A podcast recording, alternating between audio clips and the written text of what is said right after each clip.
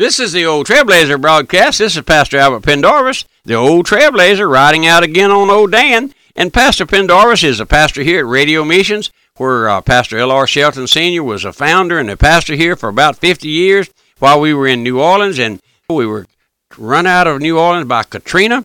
And we moved up here to Walker, Louisiana, where I was born and raised, and built a new chapel and a new bookstore, and the Lord blessing it, sending the message. We broadcast all of our broadcasts from here now.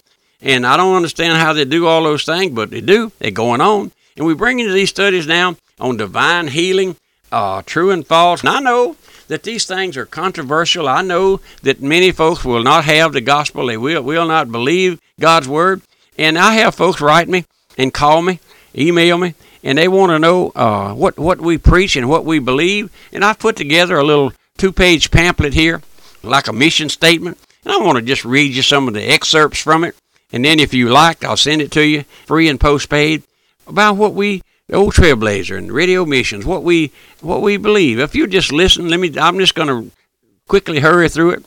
I believe that the Bible is the inerrant, absolute, eternal, unbroken word of God. Now that's a that's a dogmatic statement, isn't it? I believe that there's one and only one living and true God. I believe that man was a direct, perfect creation of God. I believe that salvation of any sinner is wholly of grace. I believe that in order to be saved, a sinner must be regenerated or born again, made a new creature in Christ. I believe that repentance and faith are sacred duties. I believe that election is the eternal purpose of God. I believe the eternal secure in its eternal security of all believers. I believe that the law of God is eternal and unchangeable. I believe that the Lord Jesus Christ was virgin born and that he's the Son of God.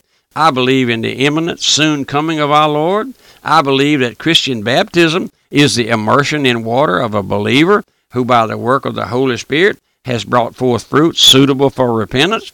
I believe that the Lord's Supper is the second of two ordinances that Christ left us. I believe that the first day of the week is the Lord's Day. I believe that civil government is of divine appointment. I believe that the local assembly, known as the church, set forth in the New Testament, is the only divine institution established by the Lord. I believe all the above because it's found in God's Word. I believe that we can sum up what the Bible teaches with these five great precious doctrines the sovereignty of God, or God on the throne, the total depravity of the natural man, salvation by grace and blood redemption in Christ, the person and work of the Holy Spirit, the soon coming of our blessed Lord back to earth again. Now, that's just a short synopsis. I never read it, I just took excerpts out of it. I'll be glad to send that to you. You might like to know what the old Trailblazer is all about. And I have made many, many friends across this nation in the last several years over the old Trailblazer broadcast. And uh, folks, folks want to get to know the Trailblazer greater, better. So you write me, and I'll send that to you. If you go there to our website, you can see a picture of the old Trailblazer and uh, other information there about us. But we're bringing you this study on uh, divine healing, true and false. And we got into that study last time on uh, the 53rd chapter uh, of Isaiah, where it says, Surely he has borne our griefs and carried our sorrows. You, you, you remember we reading that to you? But listen, when did our Lord bear these diseases and carry these pains? Now let's turn back to Matthew 8:16 and read there. When the evening was come, they brought unto him many that were possessed with devils, and he cast out the spirits with his word, and healed all that were sick, that it might be fulfilled, which was spoken by Isaiah the prophet, saying, Himself took our infirmities and bare our sicknesses. Here the Holy Spirit declares that the prophecy of Isaiah 53 has been fulfilled. I ask you the question when was this scripture fulfilled? Was it fulfilled while he was hanging on the cross and the brutal mob looked on and mocked and jeered at his agony? Some say it was, but the answer is no. This scripture was not fulfilled while Christ was on the cross. It was fulfilled while he was alive in the city of Capernaum on the shore of Lake Galilee. Oh, listen, it was fulfilled while he was there in a house when he was he, when he healed those individuals. It was fulfilled when he was alive not when he had died, no. the Lord bore the diseases and carried the pain, carried the pain of the people while he was alive, and not while he was on the cross. Therefore, he understands all about us. It was while he was alive that the prediction of Isaiah was fulfilled, and never afterward. It was before he came to the cross, not while he was on the cross, that this prophecy was fulfilled himself took our infirmities and carried our sickness. To show you that this is what the scripture I've just read to you means, turn back to Matthew chapter 1, verse 21 through 23. We'll read that scripture. And she shall bring forth a son, and thou shalt call his name Jesus, and he shall save his people from their sins.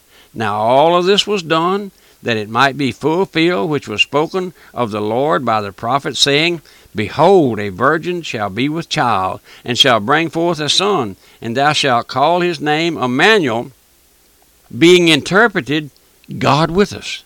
Now, let me ask you this question When was this prophecy fulfilled? That she should bring forth a son. It was fulfilled at the time spoken. Just like Matthew 8:16 was fulfilled at the time spoken. Why take one great prophecy out of its setting and make its fulfillment in the future when the scripture says it was fulfilled now?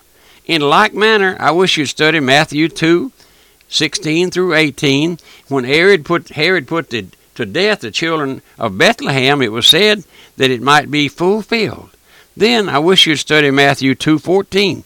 When Joseph took Mary and the child Jesus and went to Egypt with him, it was said that the scriptures might be fulfilled. You will find that all of these scriptures were fulfilled at the time they were spoken. Go there and read Matthew 2:22, Matthew 4, 4, 413, Matthew 8:16, several scriptures there, Matthew 12:15, and uh, see what see what you find there. You will find all of these prophecies referred to in these passages were fulfilled at the time spoken. Then why take Matthew 8:16 and 17 out of its setting and make it refer to the future, which is a misrepresentation of the Scripture and also a misapplication. It is twisting the Scriptures to prove a false doctrine. You may not know it, but you can take the Bible and twist the Scriptures to prove anything in the world that you want it to. Now, my friend, I've seen that happen so often. I have. I've, I, I understand a little bit of Satan's tricks, and I have I have several uh, booklets here by Pastor Shelton on on old Satan. I wish you'd write me. I'll send them to you. I have one in my hand entitled "The Trail of the Serpent." Old, the old world destroyer, the old supplanter. Oh, but listen, my friend, I'll be glad to send that to you, free and postpaid, and uh, it, will give you a little insight. It'll give you uh, insight into Satan most folks think that Satan is a individual with a red flannel underwear suit on and a long tail and a pitchfork. No, no. Satan is the most beautiful individual ever created. He was the most beautiful created individual in heaven. He led the worship of the angel, and and, and when he was sin was found in him, he was cast out of heaven. You know what that sin was? He said, "I will be like God. I will be as God." And when the Lord cast him out, he cast him to this earth, to this stratosphere of this earth, which is his headquarters. And not one of his powers, not one of his uh, graces, if you will call it that, was taken away from him. He has the power to do everything except give life. He is. We're going to get into that, that he has the power to heal. He does. He has the power to heal. But my friend, he can't give life. He can't give spiritual life. Oh, but he can harass God's child uh, to the nth degree. He can make your life miserable. And that's the reason the Lord tells us to resist the devil, and he'll flee from you.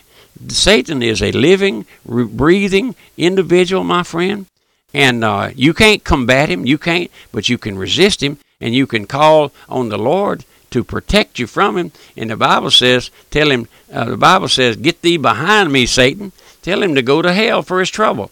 Go there. Resist the devil, my friend. But oh, how many of our folks are, are rocked to sleep in his lap. The scripture spoken speaks of being asleep in the lap of Satan. Out there on the old front porch, on the old high back rocker, rocking dodo, rocking dodo, rocking dodo, Satan patting you on the backside. My friend, that's a terrible thing. You know what you can do? Ask the Lord to to uh, awaken you, let you see that those truths, let you see it. You may not believe what the old trailblazer says. You may not believe anything I say, but the Lord says His word is true, and and you cannot be broken. So I asked you to, to search the scriptures, and if you would write me and say, send me those booklets on Satan, Pastor, and I'll do that. There's about a half a dozen of them, and it'll be enlightening to your heart.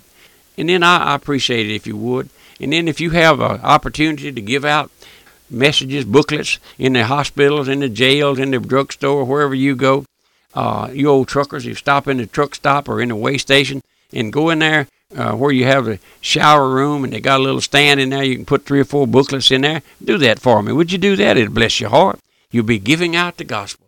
And uh, you folks who are traveling on your vacation and taking trips, carry half a dozen with you. when you stop in a wayside park, in an enclosed area, put them in there. And uh, I've, I've had people write me and say, I picked this one up off of the sidewalk before it got dirty, and it's been a blessing to my heart. And I had a lady wrote me, called me last week from Jackson, Mississippi. She said she called me R.L. Shelton. I said, no, R.L. L.R. Shelton is dead and gone on to be the Lord. She said, well, I picked up one of R.L. Shelton's booklets in the doctor's office and said he hit the nail right on the head, and I want you to send me some more of them. And we did that, and we'll send them to you free and postpaid. We'll send you a title list so that you can pick and choose. They're good evangelistic tools, and we have pastors all over the country using them as notes, and and uh, and the old Trailblazer does the same thing. And study helps, my friend. Uh, listen, listen. That's how the Lord leads, day in and day out. You say, well, the old divines. Matthew Henry is one of the greatest old preachers that was, one of the old commentators, and we read from his Bible and study. Get you don't have to be smart to preach. You just ask the Lord to give you grace and, and give you grace to, to study and to and to glean out of the great old books and the Bible, and uh, the Lord will bless you and keep you. So I ask you to do that for me if you will. And we're running out of time, but we'll get back into this study on. Uh, with his stripes we are healed, which is not a uh, not the gospel. But my friend, uh, would you ask? I would I would ask you pray for the old trailblazer. Oftentimes I grow weary. I sit here in this little old studio, make these tapes, and ask the Lord to give me grace to be true to your soul. That's all I intend to do, to be true to your soul. I don't have an opinion. I don't have an agenda. I don't have an axe to grind with these folks. But my friend, I praise the Lord that He's sending the gospel day in and day out. And then remember the old Trailblazer's address? The old Trailblazer, Post Office Box 1810, Walker, Louisiana 70785, and my website, radiomissions.org. Until next time, goodbye and God bless you.